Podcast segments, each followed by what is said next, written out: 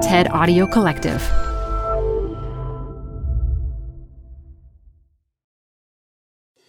Tired of unnecessary payroll errors? Stop them in their tracks. With Paycom, employees do their own payroll. They're able to identify errors and fix them before submission, right in the app because no one can afford for payroll to be wrong. Not HR and payroll teams, not leaders, and definitely not employees. Shorted paychecks, timesheet corrections, unentered sick days, missing overtime hours, and expense mistakes are, well, unnecessary for everyone. Manage the process to make payday right with Paycom. Learn more at paycom.com slash soundrise. That's paycom.com dot com slash soundrise. Hi, I'm Debbie Millman. Canva is great for designing visual content for work, no matter what industry or department you work in.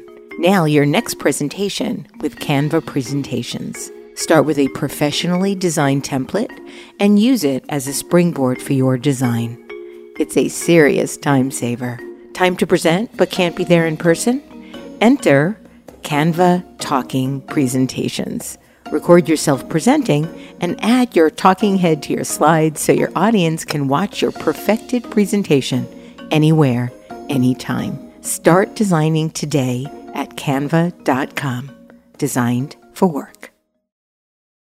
Design Matters will be back with new shows in mid April. In the meantime, we'd like to rerun an episode that originally came out in October of 2017. This is Design Matters with Debbie Millman from DesignObserver.com. For 13 years now, Debbie Millman has been talking with designers and other creative types about what they do, how they got to be who they are, and what they're thinking about. On this podcast, Debbie Millman talks with author and researcher Brene Brown about belonging, courage, and vulnerability. The very first thing I look for in you is vulnerability. And the very last thing I want to show you is my vulnerability. Here's Debbie Millman. Vulnerability, shame, failure. These aren't the things we like to think about in ourselves. But for Brene Brown, they are the focus of her attention. As a research professor and business leader, she has studied how being vulnerable could make us more courageous and empathetic, more true to our humanity. In her new book, Braving the Wilderness, Brene Brown calls on us to move closer to each other because people are hard to hate close up, to speak truth to bullshit, but be civil, to hold hands with strangers. And she's here today to talk about her brand new book, her career, and the TED Talk that changed her life. Brene Brown, welcome to Design Matters. I'm excited to be here. I listen to you all the time, so it's really fun to be across from you doing this. Oh, ditto. Yeah, I ditto, love it. yes. Brene, is it true that when the movie Grease first came out all those decades ago, you saw it 25 times? So I was trying to remember exactly. So I went with the most conservative number that we could come up with. But yes, like Really? I, oh yes, I used all of the money I had saved up, all my Christmas birthday card money. Um, I saw it at least twenty five times. Was it because of Olivia Newton John, John Travolta? What was the allure? Was it the two of them together? No, I don't even think it was that part. It was the singing and the dancing and like this is going to be high school and I can't wait. Um, you See, know, Olivia and- Newton John, I think, was my first crush. I went and saw her when she was still a country music singer back in the mm, 70s. 70s, late 70s, yeah. Yeah, So no. I totally get it. I think it was that. And I think, it, you know, I started smoking. Yes, I, I actually read that you wanted to be Olivia Newton John with a cigarette and a cat suit winning over John Travolta. Yeah, I mean, I just thought, you know, and you know, until I watched it maybe ten years ago with my daughter, who's now eighteen, so maybe she was probably ten or eleven when we watched it, so maybe it was eight years ago, seven years ago. I was like, this is completely inappropriate. You, we, we have to shut this thing off. Um, Cover your eyes. yeah, because the moral of the story is like, don't be the good girl, get the cat suit, buy a pack of Marlboros. Stockard Channing ruled in that Oh movie. yeah, and so Oh, I loved it and I aspired. Oh, I wish my listeners could see your face right now. Your eyes are sparkling. It was. now, you were born Cassandra Brene Brown Yes. in San Antonio, Texas, but you moved to New Orleans, Louisiana when you were very young. And you've described your mom, who you are named for, as outspoken and tenacious. In, in what way? So yeah, my mom and I are both Cassandras, and she goes by her middle name, then I go by Brené. Um, she was, you know, we moved to, and this is recent history, which you know we're not that old, but when I started kindergarten in, in New Orleans, um, 1969, was the first year of mandatory integration.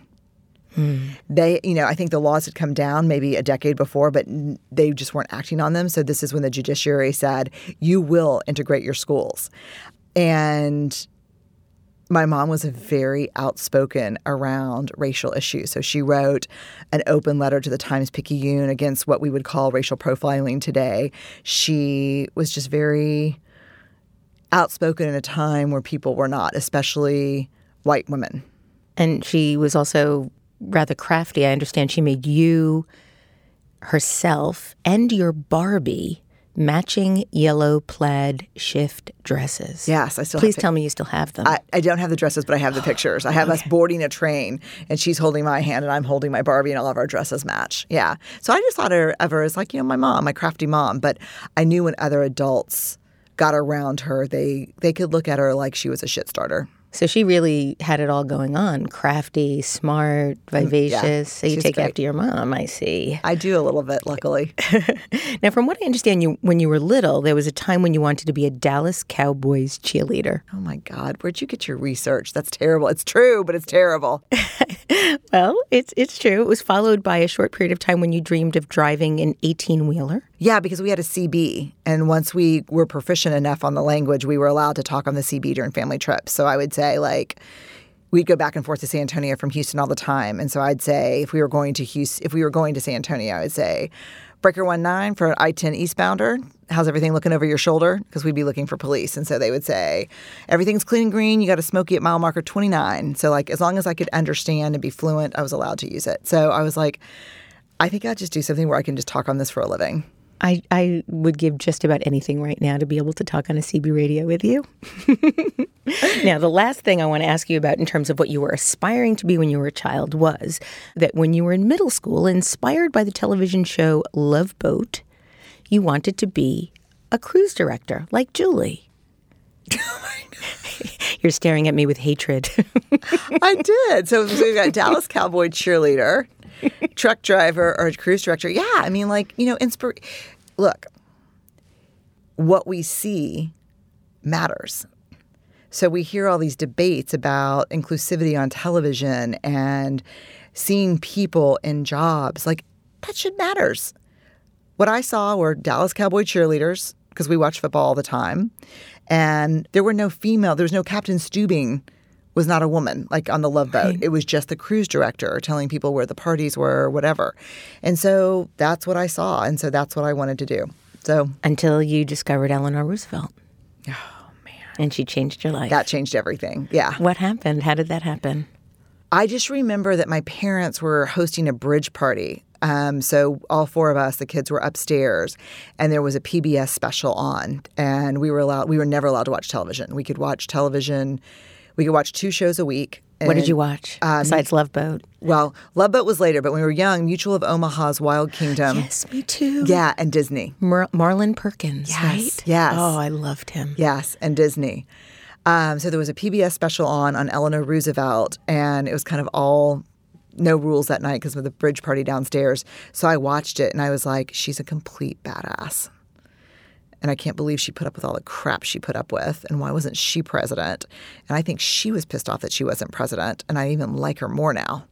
Um, so that kind of shifted everything. Then I became much more aware. You left New Orleans for Houston, Texas when you were in the fourth grade, and then you left Houston for Washington, D.C. when you were in the sixth grade. In eighth grade, you moved back to Houston.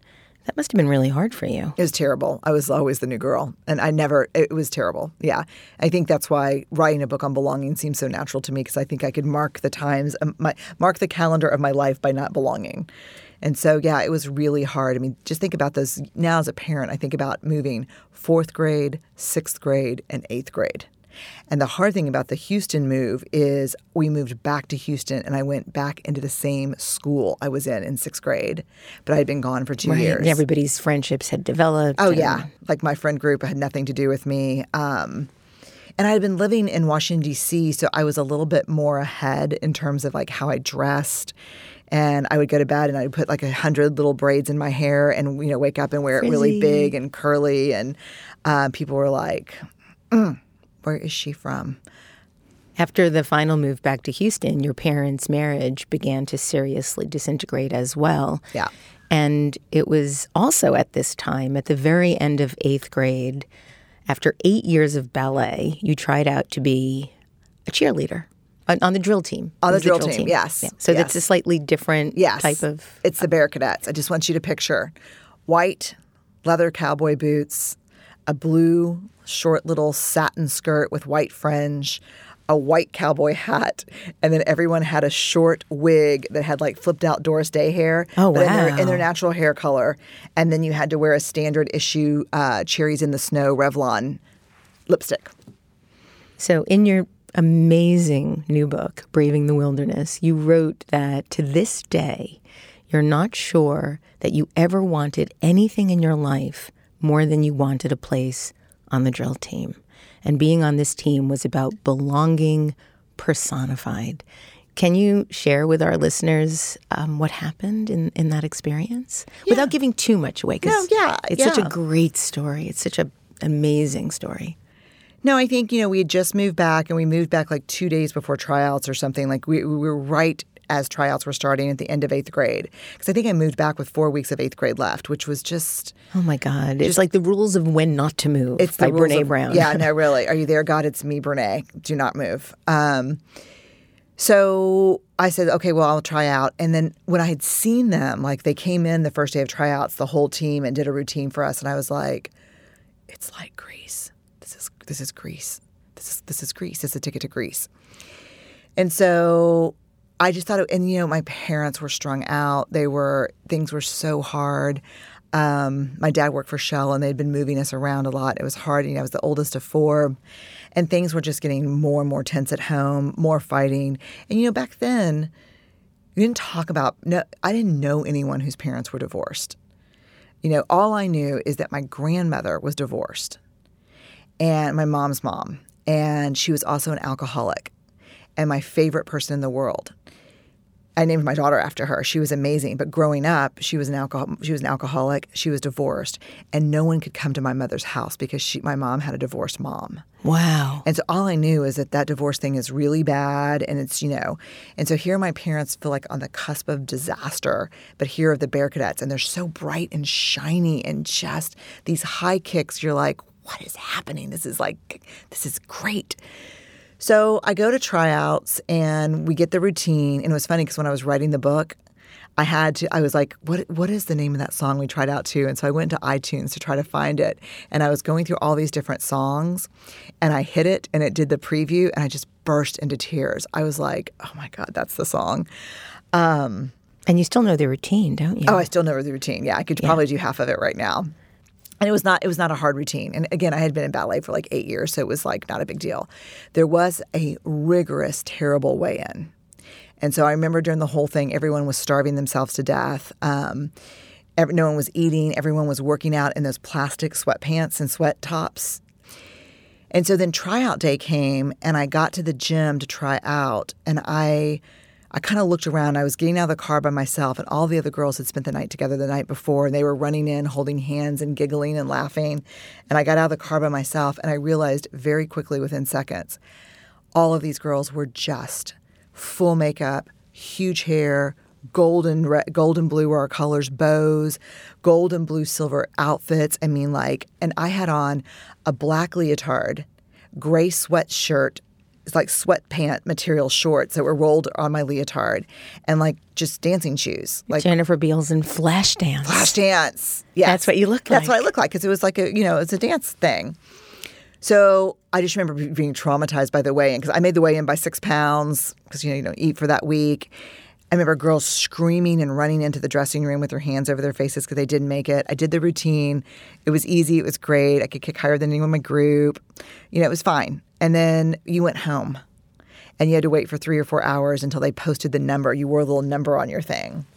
So I get back to the high school and there's a just a poster board. And your parents drove you back. My parents drove me back because we were going straight to San Antonio to visit my grandma. And I remember walking up to the poster board. I was number 62. And I remember looking, and they're in, you know, they're in numerical order. And I'm like 58, 59, 64, 67. And I was like, no, no, no, 58, 59, 64, 67. I was like, how is this happening? And I remember this girl named Chris, who was the shiniest of all girls in eighth grade, running up, looking at her number, clearly seeing it, screaming, and her dad jumping out of his car and running and grabbing her and twirling around. They were twirling around. And I was like, oh my God, this is not happening. So I get back in the car and I was crying, and my parents did not say a word. I know. I know. I, I couldn't breathe when I was reading this. They didn't say anything. They didn't say anything. Just they just kind of got really quiet and looked down. And I think it was. So this is the hard thing about parenting. The story I made up at the time is my dad was the captain of the football team, and my mom was the head of her drill team. And I think they were ashamed of me and for me. Like they did not know what to say. Like my parents had no idea what to say in that moment. And so we just drove inside, and Ashley and Barrett and Jason, like while little you know, I, if I was 12, Jason was eight, and the girls were four. They knew it was hard, but no one said a word like for three hours to San Antonio. And for me, it was a defining moment because it was like the moment I no longer belonged in my family. I did not belong with these people anymore. Like they, my brother was cool, my sisters were even cool in fifth grade. They had, you know, and I was like, oh my God. And it's funny because when I've talked to my parents about it today, they just said, we didn't know what to do. Like we they couldn't be vulnerable growing up to survive. They came from very hard backgrounds. And so their story was not Grease at all. Their story was the opposite of Grease. But back then you just make up these stories. That's the thing about parenting. Nobody's life is Grease. No one's life is Grease, you know? And I always tell parents, you cannot control for the stories your kids will make up. The only thing you can do is provide a culture where they can go to you and say, the story I'm making up right now is this. Are you ashamed of me or for me? Or everyone's cool here but me. And so it really defined me. It was the last thing I ever tried out for in my life. And so what I did is, you know, fitting in is imperative in high school. So, you know, I took to Miller Lite and smoking weed. Right. So yeah. you, went, you, you became I, Stockard Channing. Yeah, I, I, became. I found another crew that did not dance on the girl team, um, and it was not great. It was really hard and it and it continued really through my early 20s. Well, you go on to write after sharing this this story with the readers how not belonging in our families is one of the most dangerous hurts and it has the power to break our heart, our spirit, and our sense of self-worth. And that day, all three broke for you. And I was astounded when I read the ways in which people, family, respond to this type of profound hurt you talk about how there are really only three ways we respond to this type of pain living in constant pain, denying pain, or finding the courage to own the way we move forward. Can you talk a little bit about those three ways of trying to deal with pain at that point? Yeah, I think when people experience pain like that, and it's really interesting because I thought, you know, this is a book that takes on the political culture right now yes. today. This is a book that takes on everything from white supremacy and Black Lives Matter. Why am I starting with a story about the drill team and not belonging? Aren't there bigger bigger issues to take on? There are absolutely bigger issues to take on, but there is no bigger issue, I think, than feeling for those of us who feel like they don't belong in their families or don't belong on the planet. And don't belong on the planet because then it's hard for us to be a part of the resistance. It's hard for us to speak up because we don't know and we lose ourselves in the movements that we become a part of. And so for me what I've observed in the in the data are that the reaction to pain is one, I pretend like it doesn't happen until it absolutely cripples you. You know, pain is not going to be ignored. And in the very end, it will take you down physically, like the body keeps score, and it will always win. The second piece is people who take that pain, and this is what we see today in the world. people who take the pain, the early pain, and they inflict it on others. They take their own pain and their own hurt because it's easier to cause pain than it is to acknowledge and feel your way through it. And then the last one is people who acknowledge pain, work their way through, and who, in response to doing that, have a very keen eye for seeing pain in the world and other people. And I think that was my choice. And I think the little miracle for me is that my parents grew with me. Like my parents will read every book and say, God, we didn't know. And what do you think about this? And now I watch them with my kids and they're like, you know, Ellen, I don't think you should pull that in on yourself. Don't carry that load. This is not about your worth. I'm like, oh my God, which is great, but I'm like, where are you? Um, but I think those are the only three options inflict it on others, pretend like it's not happening until it takes you down, or own the story and walk through it. In many ways, I feel that Braving the Wilderness is a bit of a culmination of, of your previous four books. And as I was rereading um, quite a lot of your books before today's interview, one of the books that I was really struck by in how much of that book became a sort of primer for this book was I thought it was me, but it wasn't.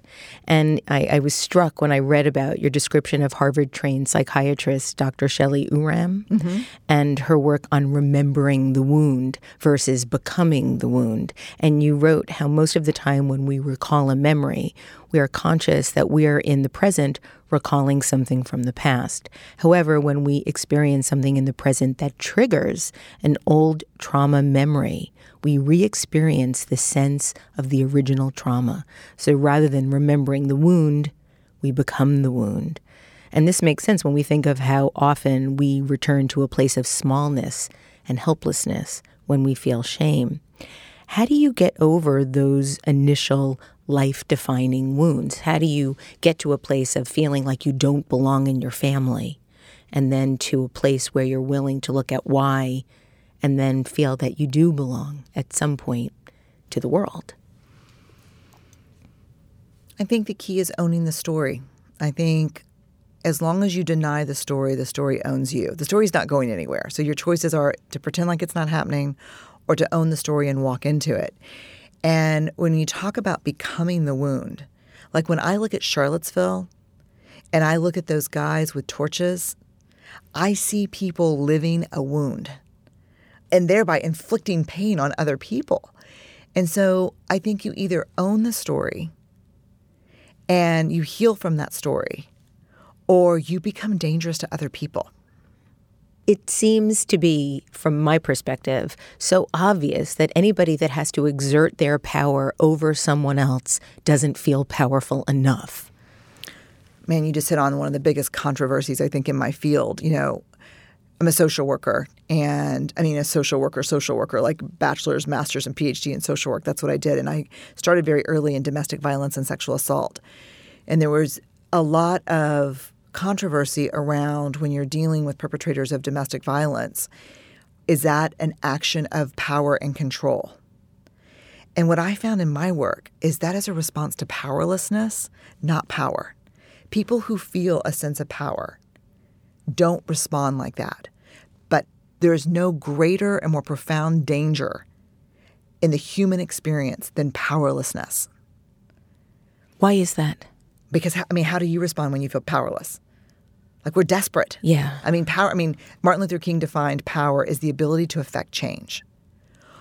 When you're sitting there in Harvey and you're watching water go lap into your neighbors' houses, coming up your stairs, it is a sense of powerlessness. It is a sense of helplessness, of you want to come out of your skin. And so powerlessness is incredibly dangerous. Now, are those people in Charlottesville really, you know, are the white supremacists really powerless? They're a member of majority culture. They're men.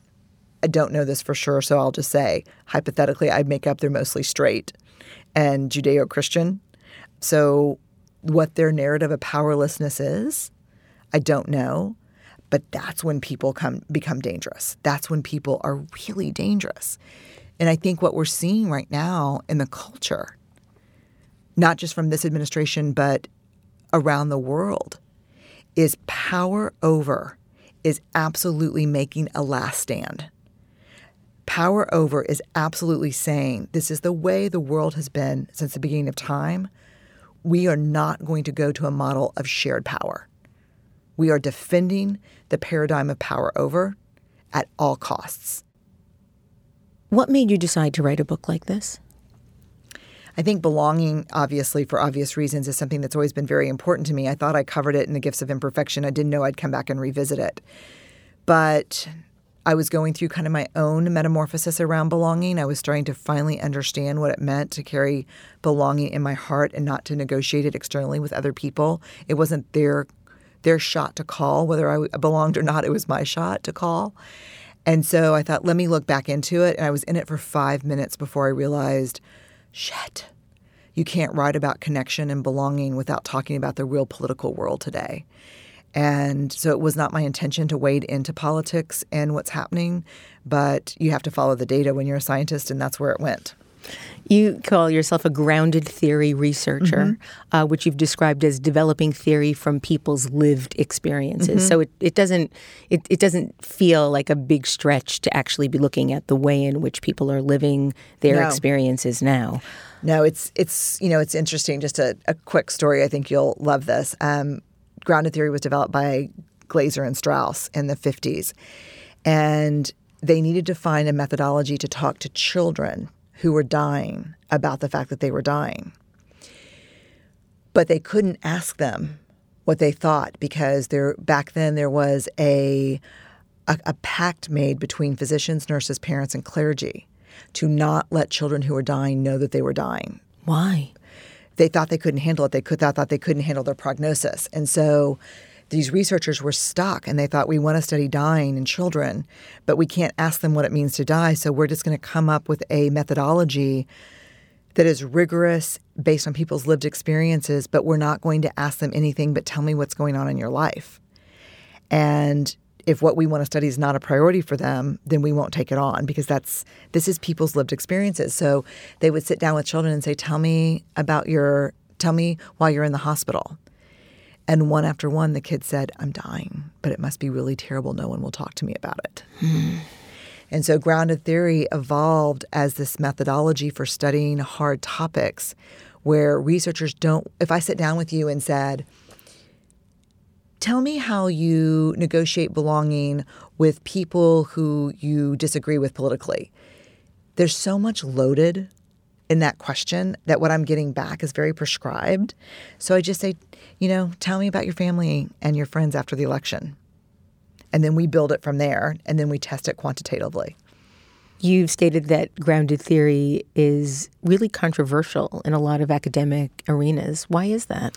The methodology is not controversial. The methodology is super rigorous and very difficult. In fact, most of the time we try to tell people you don't want to do it for dissertation because it's long and hard. I mean, you we don't use any technology, so we code all data by hand. So I have 200,000 pieces of data we've collected over 17 years. What's controversial are the findings because we are not proving kind of the dead white guy theories out there. We're really asking people what it means in their lives. And so the theories that come up are hard because it calls into question traditional research.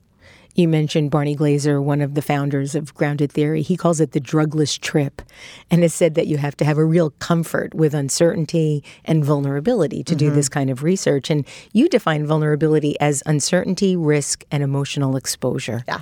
And when you began studying vulnerability, your own conflict with it became apparent and you recognized you were, in your own words, judgmental, perfectionistic, all work, and not only no play and no rest, but a kind of disregard for play and rest and the people who thought it was important.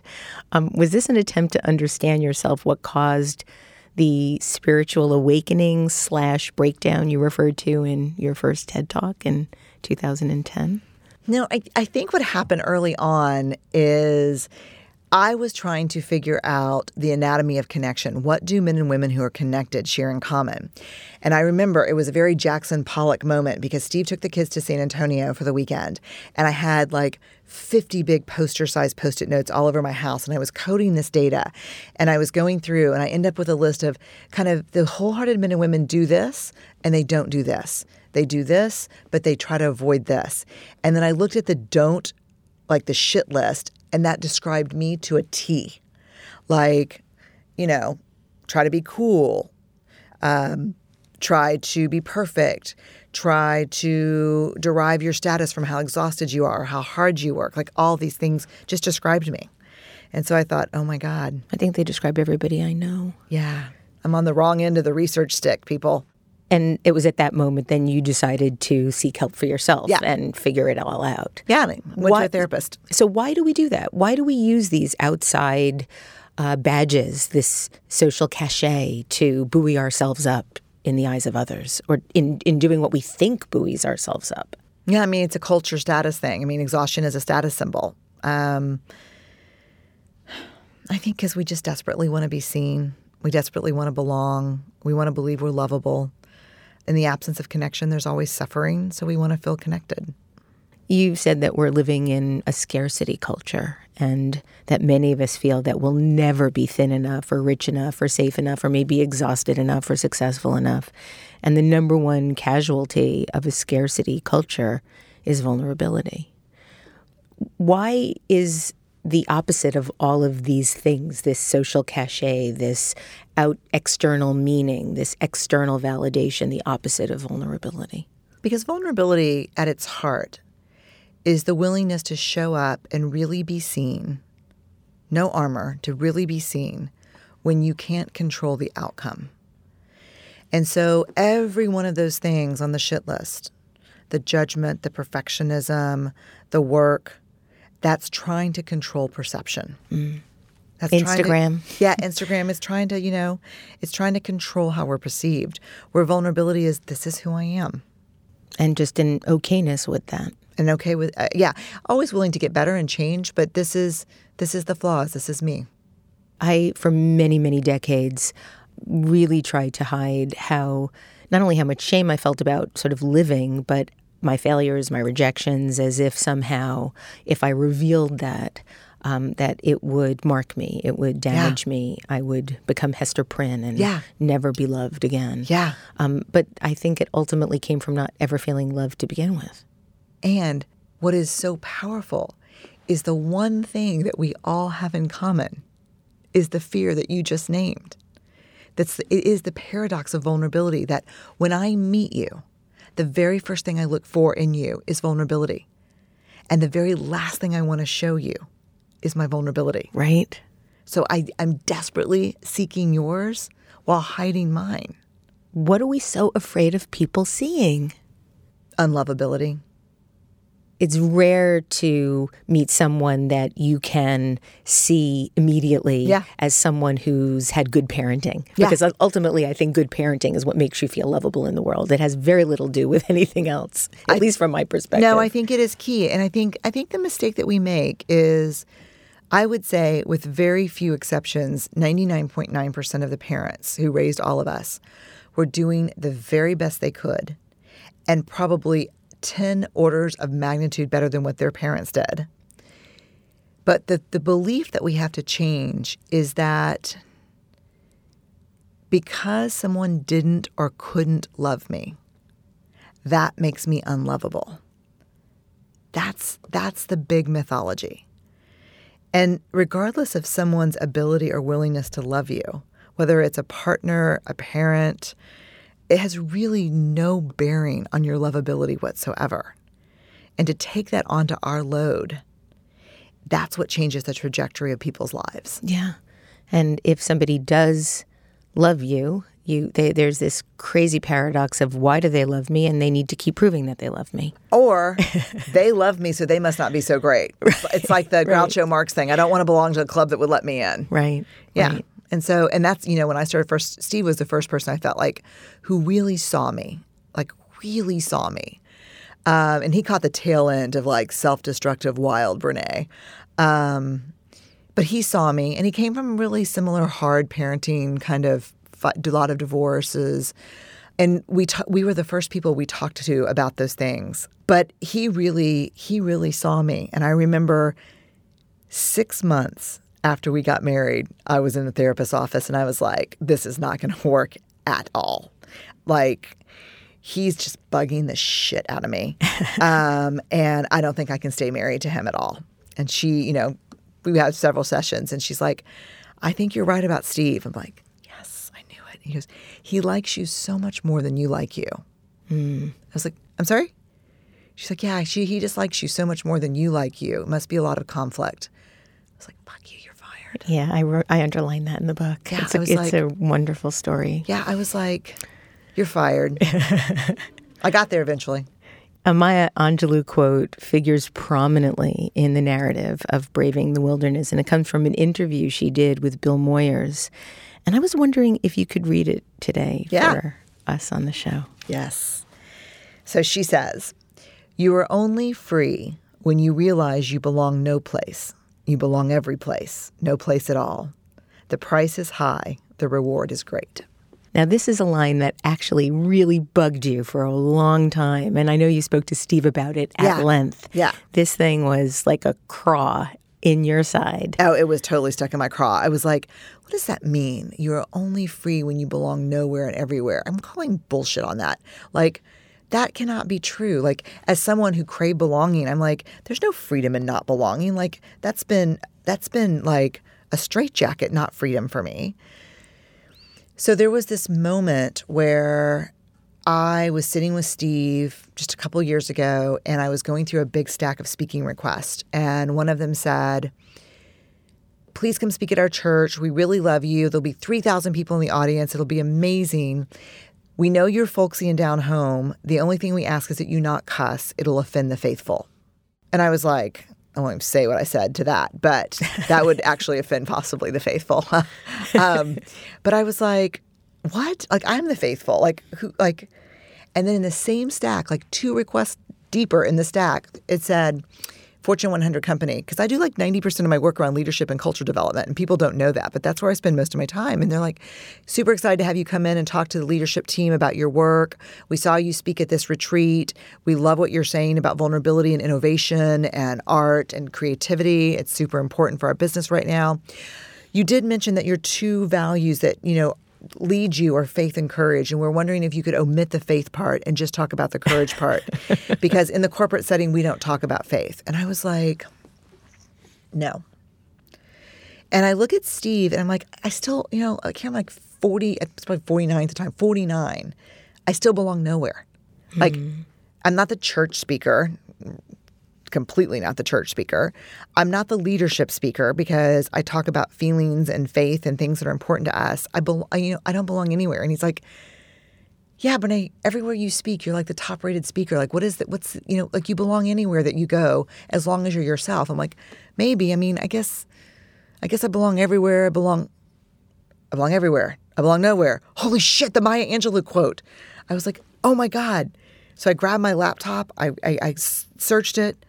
I read it to him and he's like, Yeah, that makes sense to me. I mean, it wouldn't make sense, but I think that's true of you.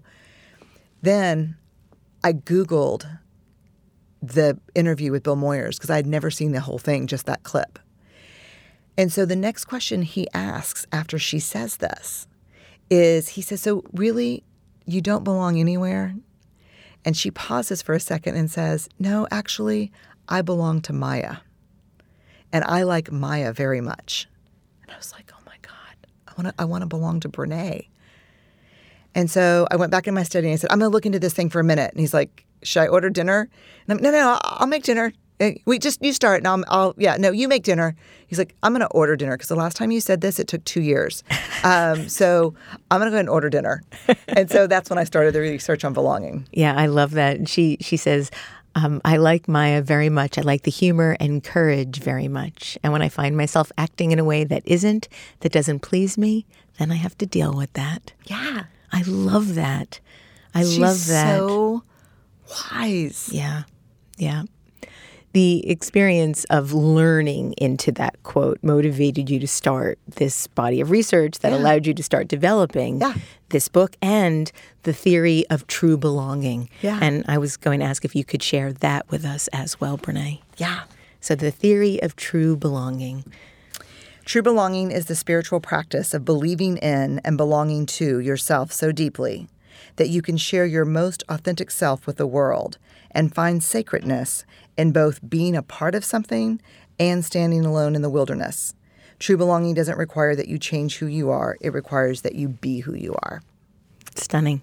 Thank you. I think I need to have that tattooed on my heart. Why are so many people so afraid of being alone, Brené? I think people are afraid to be alone because they don't belong to themselves. And so, one of the things that was so crazy to me about this research and these findings was that true belonging is not just about being a part of something, but also having the courage to stand alone when you're called to stand alone, when the joke's not funny, when you don't believe in something, when you have a different opinion, when you're at family dinner and people are saying things that you actually find hurtful. When you're called to stand alone and you can't, then true belonging is very elusive. So your level of belonging will never exceed the level of courage you have to stand alone. And that was a new thing for me. And so I think I'm at a place in my life right now where I'm not afraid to be alone because I so fully belong to me now. I call what we're in right now a spiritual crisis of disconnection. And people get nervous about spiritual practice and spiritual crisis because they're like, oh, not religion. Isn't that why we're in this mess to begin with? And this has nothing to do with religion or dogma. When I say spiritual, I mean spirituality. I define spirituality as the belief that we're inextricably connected to each other by something bigger than us. Some people call that bigger thing God, some people call it fishing, some people call it art. But spirituality is no more or no less than the belief that we're connected to each other in a way that's unbreakable. You know, you cannot break the connection between human beings, but you can forget it. And we have forgotten that inextricable connection between human beings. And so when I am alone and standing up for something that I believe in, I know you can't do anything to permanently break the connection between me and everyone else in the world. But I know I'm called to courage to stand alone. I think people who forget that we're inextricably connected actually feel completely not just alone, but lonely. And I think that's the difference. How do you hold on to your vision of what is right and just and noble in the face of other people's rejection or um, discontent with whatever it is you stand for?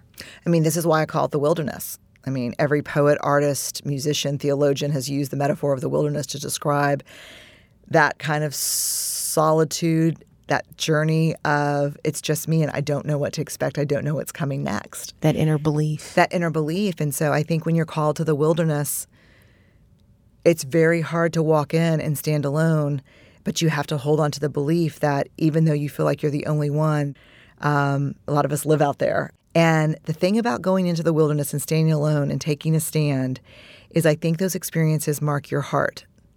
And I think, you know, to me, it's the mark of the wild heart. I do find sacred being a part of something, but never at the cost of betraying myself. Your TED Talk catapulted you to fame, but you had already been speaking and publishing quite a bit before that. In your first book, the book that I referenced earlier, I thought it was just me, but it isn't, Making the Journey from What People Think to I Am Enough, had been published in 2007. But you self published it 1st mm-hmm. as Women and Shame back in 2004 and have written about how you could wallpaper a building with your many rejection letters from publishers. And I'm not sure that everybody really knows that about you. Um, you even borrowed money from your parents and sold copies of the book out of your trunk. It did. What gave you that sense? I mean, you were deep in the wilderness at that point. oh my God, I was with Yeah, because no one was talking about shame. yeah, and people were like, yeah, book on shame, no thanks. Sexy as it sounds, um, we're not interested. Man, one publisher said, we're interested, we'll buy it. We'll need to change the title to Women's Most Embarrassing Moments. oh, no, no. No. So, what gave you the power to persevere? What kept you sure that you were on the right course? I mean, I knew, like, I. I felt otherworldly about it. Like, I mean, I don't, I mean, there's a lot of tears and a lot of frustration, a lot of crying, a lot of rejection. And then Penguin, I sold enough books out of my trunk that it got Penguin's attention. Then Penguin bought it. And, and I, they changed the name. And they changed the name from Women in Shame to I Thought It Was Just Me, which is great because that's like the one thing people say when they read the book, like, oh, I thought it was just me. And I had experienced so much shame, especially at the hands of my academic colleagues for self publishing, that when Penguin bought it, I was like, I will absolutely sever myself from the vulgar commerce of book sales. I will not do any kind of promoting of this book. I will sit back and wait for it to, you know, hit the charts and do everything. It failed. So I thought it was just me. Came out. Two months later, they called me and said, How many copies do you want to get? And I said, oh, I'll take 10 for my mom and her friends. They're like, No, we have thousands. You're being remaindered, pulped, like it's over, like it's done, like you failed. What did you do? I well lost my shit at first. Um, and then I was like, I can I have a very high tolerance for risk and failure as long as I can learn something. So I was like, what is the learning here? What is the learning here? And I think the learning for me was if you're not going to get excited and put value on your work, don't expect anyone else to get excited or put value on your work. If you're going to sit back and wait for people to knock on the door and say, Talk to me about your work, don't do it. So that was the hard lesson for me. So I got a chance to redo it with a paperback. Um, and the other thing about I thought it was just me is a lot of people. It's a lot of people's favorite books because you know it's it's but it's very, it's all women, and it's thick on shame. It's a book just about shame. Well, you featured four women in that book, and I did read the book thinking, oh my God, I thought it was just me. But I have actually been saying that through all your books. I, I almost feel like you write the books for a specific point in my life that I am approaching or in the middle of. Good. And then they're sort of guidebooks to get out of whatever is in my way. Um, you've said that courage is more important to you as a value than succeeding. Yeah. Um, was this when you cultivated it coming out of that whole? Yes. Yeah. Yes. That and after the success of Daring Greatly, or maybe the success of Gifts of Imperfection, I can't remember which book. You know, I think there was some pressure to kind of just do a formulaic, you know, formulaic books, like just keep doing whatever you're doing. And I thought I'd rather have a book. Well, this is the learning from I thought it was just me. If I fail wholeheartedly, I can live with that. Mm. If I fail and I've been half ass or half hearted in my effort, that I cannot live with. I had a student a couple of years ago. Um, we were talking about the kind of life we want to have, and and one of the uh, classes that I teach is um, called "Get a jo- How to Get a Job When You Graduate." Differentiate or die. How to get a job when you yeah. graduate. And so it's not only about getting a job, but getting a job that really means something to you. Yeah. What do you feel like you deserve? What do you feel like you're worthy of? And I actually feel like I've shown your 2010 TED Talk so often. I show it in every class that I teach that I could actually do it if I want, if you wanted me to, um, but I won't. At least not now. Um, but one of the things that um, I ask the students is, "What are you afraid of? What what is keeping you from trying this or doing this?" And one of my students said something that I've never forgotten. He said, "I'm afraid if I do this and I fail, I will die of a broken heart." And I, at that point, try to bring Dan Gilbert and synthesizing yeah. happiness in, but essentially saying, what would you rather die of? Regret at not trying it? Yeah, that's much crueler. Yeah. Um, any advice for young people that are at the beginning of their adult lives and thinking about what they can do with their lives that can allow them to feel that courage? Plan on heartbreak. Yeah. Yeah. I mean, just plan on heartbreak. Um, the only people who don't have heartbreak in their careers are people who have no love or passion for their career. But heartbreak is, while miserable when you're in it, a small price to pay. Heartbreak and criticism, small prices to pay for doing work that you're profoundly in love with.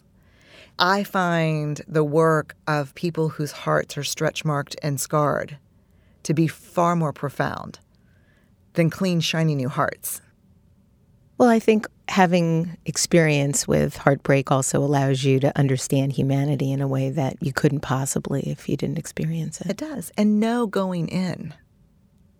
You know, it's That's part- wholehearted, right? That's wholehearted. No going That's in. wholehearted. And that's daring greatly. yeah. The only guarantee if you live a brave life is you're going to get your ass handed to you. And just know that is part of the process. Grieve, have a hard time. Yeah, and I think that's that's what you have to do. One of the most significant themes of Braving the Wilderness was the notion of trusting oneself and mm-hmm. others.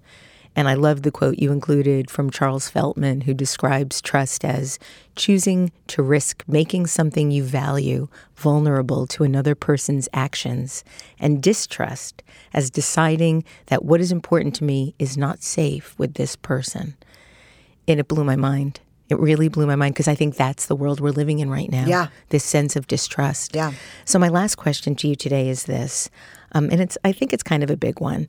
How can we learn to be more trustful in our relationships and in our communities and in our countries and in our world? How can we do that? I think it starts with self trust. Trust is a big, hard word. And when our trustworthiness is called into question, we usually go very limbic. We just, you know, we hear like the Peanuts mom, like, wah, wah, wah. We don't hear people talking. So, what we did is we went into the research and said, when we talk about trust, what are we really talking about? And we found the seven elements that you're referring to. We use the acronym of BRAVING boundaries, reliability, accountability, VAULT, which is confidentiality, Right. integrity, non judgment, and generosity. I think we build trust by ta- having honest conversations about what trust is, to sit down with our families and say, people want to like pull in information, integrate it, and then slowly ooze it out with people. Like they just sit down and say, look, I read a book. And in this book, it said the definition of trust is sharing something vulnerable with you and feeling safe about sharing it. Y'all are the people I love the most, but I don't feel like I can trust you with my opinions because they're different than yours. Can we talk about this? Like, I don't know what to do, but if this is the definition of trust, it's really important that you and I have this. And I don't feel like we do right now. And so, just having the hard conversations, that's how I think this starts. Brené Brown, thank you so much for being on the show today. Thank you for writing these remarkable books that help to change our lives, our culture, our world. It is so important now more than ever, and Braving the Wilderness is a remarkable, remarkable accomplishment in helping us do that. Thank you so much. To find out more about Brené Brown and read an excerpt from Braving the Wilderness, go to BreneBrown.com. This is the 13th year I've been doing Design Matters, and I'd like to thank you for listening. And remember, we can talk about making a difference, we can make a difference, or we can do both. I'm Debbie Millman, and I look forward to talking with you again soon. For more information about Design Matters or to subscribe to our newsletter, go to debbiemillman.com. If you like the podcast, please write a review on iTunes and link to the podcast on social media. Design Matters is recorded at the Masters in Branding Studio at the School of Visual Arts in New York City. It is produced by Curtis Fox Productions. The show is published exclusively by DesignObserver.com. You can subscribe to this free podcast in the iTunes Store or wherever you get your podcasts.